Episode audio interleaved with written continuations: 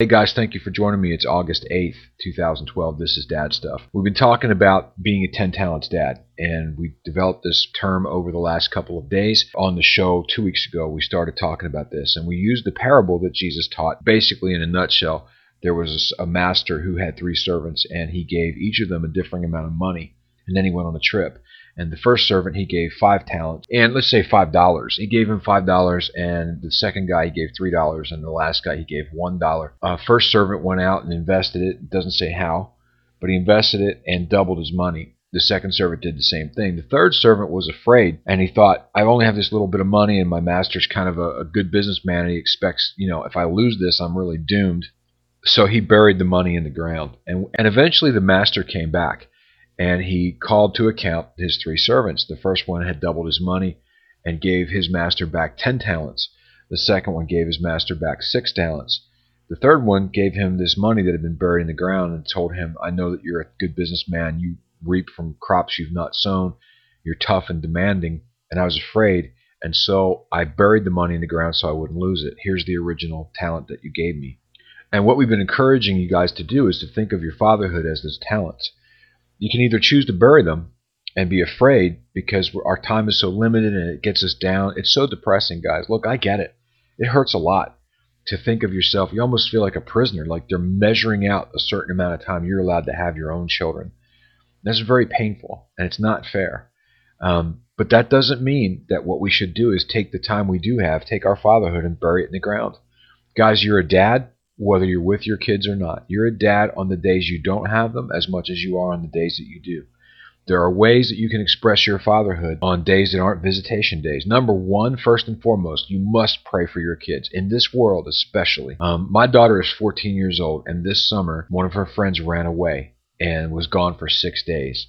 Let me tell you something when you've got a 14 year old daughter and a friend of hers does this, you worry for the child that ran away. You worry for your own child. You worry am I missing anything? Is there anything that, that this might happen in our case? And as, as convinced as I am that it never would, it still makes you afraid. And guys, you can't, you, you know, you can't commit your child's safety and, and well-being to three days every other week. It's just not enough. You've got to pray daily. And, and I mean assault the throne of God and get serious. And something I pray for my daughter every day is based on Revelation 12:11, where it says the, the devil is overcome by the power of the blood and the word of our testimony.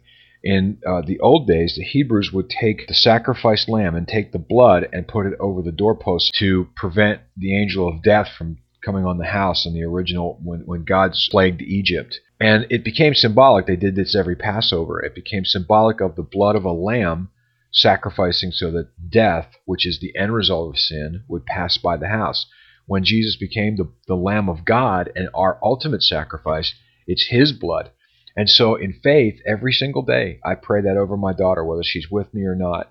I pray that God will just cover her with the blood of Jesus, and that becomes a boundary that death and sin and, and the enemy, Satan, cannot cross. And then I ask that God would send his strongest angels in front of her, behind her, beside her, and above her. I pray this every day. And guys, I don't know if it makes a difference. I don't know if it's if God jumps to some sort of attention because I've asked him to. I think he's already paying attention to my daughter because of her relationship with him but it does let him know my heart. It does let him know that I'm praying for my daughter, and I think that uh, if there's any benefit to that as far as his favor goes, I think I get it. And so, guys, you can do that. You pray for your kids and, and work on your own spiritual life. Don't just become a Sunday only Christian. Work on your spiritual life. Become a spiritual hero to your children. Read good, godly books. My daughter and I, uh, when I was 14, I read Brother Andrew, God's Smuggler. I, I just bought it this week. It'll be here today. My daughter's going to read it. We're going to read it together. I remember how that story affected my life forever about one man who uh, met Jesus, became a Christian, and lived a life of incredible adventure, smuggling Bibles behind the Iron Curtain back in the heyday of the Cold War. And I want my daughter to learn those same things and those same valuable lessons I learned as a young man. As a, as a, and guys, we need to do this. We need to work on our own faith and be strong men and uh, we need to realize that we are dads every single day. You can you can express your fatherhood every day. There's ways to do it, whether your kids are there or not. Praying for them is probably the number one. Write them a letter. Just tell them that you love them, but write them a handwritten letter. Don't text message them. Don't send them an email. Don't post on Facebook. I do those things too. But write a letter, a card. Go have lunch with them at school one day. They may roll their eyes and act like it's not cool, but honestly, they love it, and all their friends think it's cool that you that their dad came by to have lunch with them. Let me tell you, guys, be positive and work on, be proactive, work on that fatherhood the way you work on your job, with your goal every day to impress your boss. Be the best that you're capable of, and with God's help, we'll do that. Father God, thank you for every man listening. And every child represented by every man listening, I lift up those children to you and I ask the blood of Jesus would just circle around every one of them that every kid that's represented by every dad listening would be blessed and whole, and that the pain of divorce would be far from them, and that the healing of the Holy Spirit would come on them. I pray for every dad listening that they'll be encouraged and strengthened.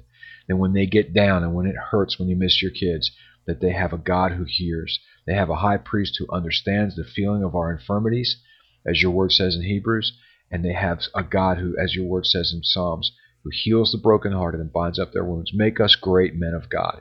Make us men of prayer who express our love for our children by prayer and by petitioning the throne of heaven and by living our faith the right way in front of our kids. In Jesus' name, amen. Guys, have a great weekend, and we will see you on Monday. This is Dad Stuff.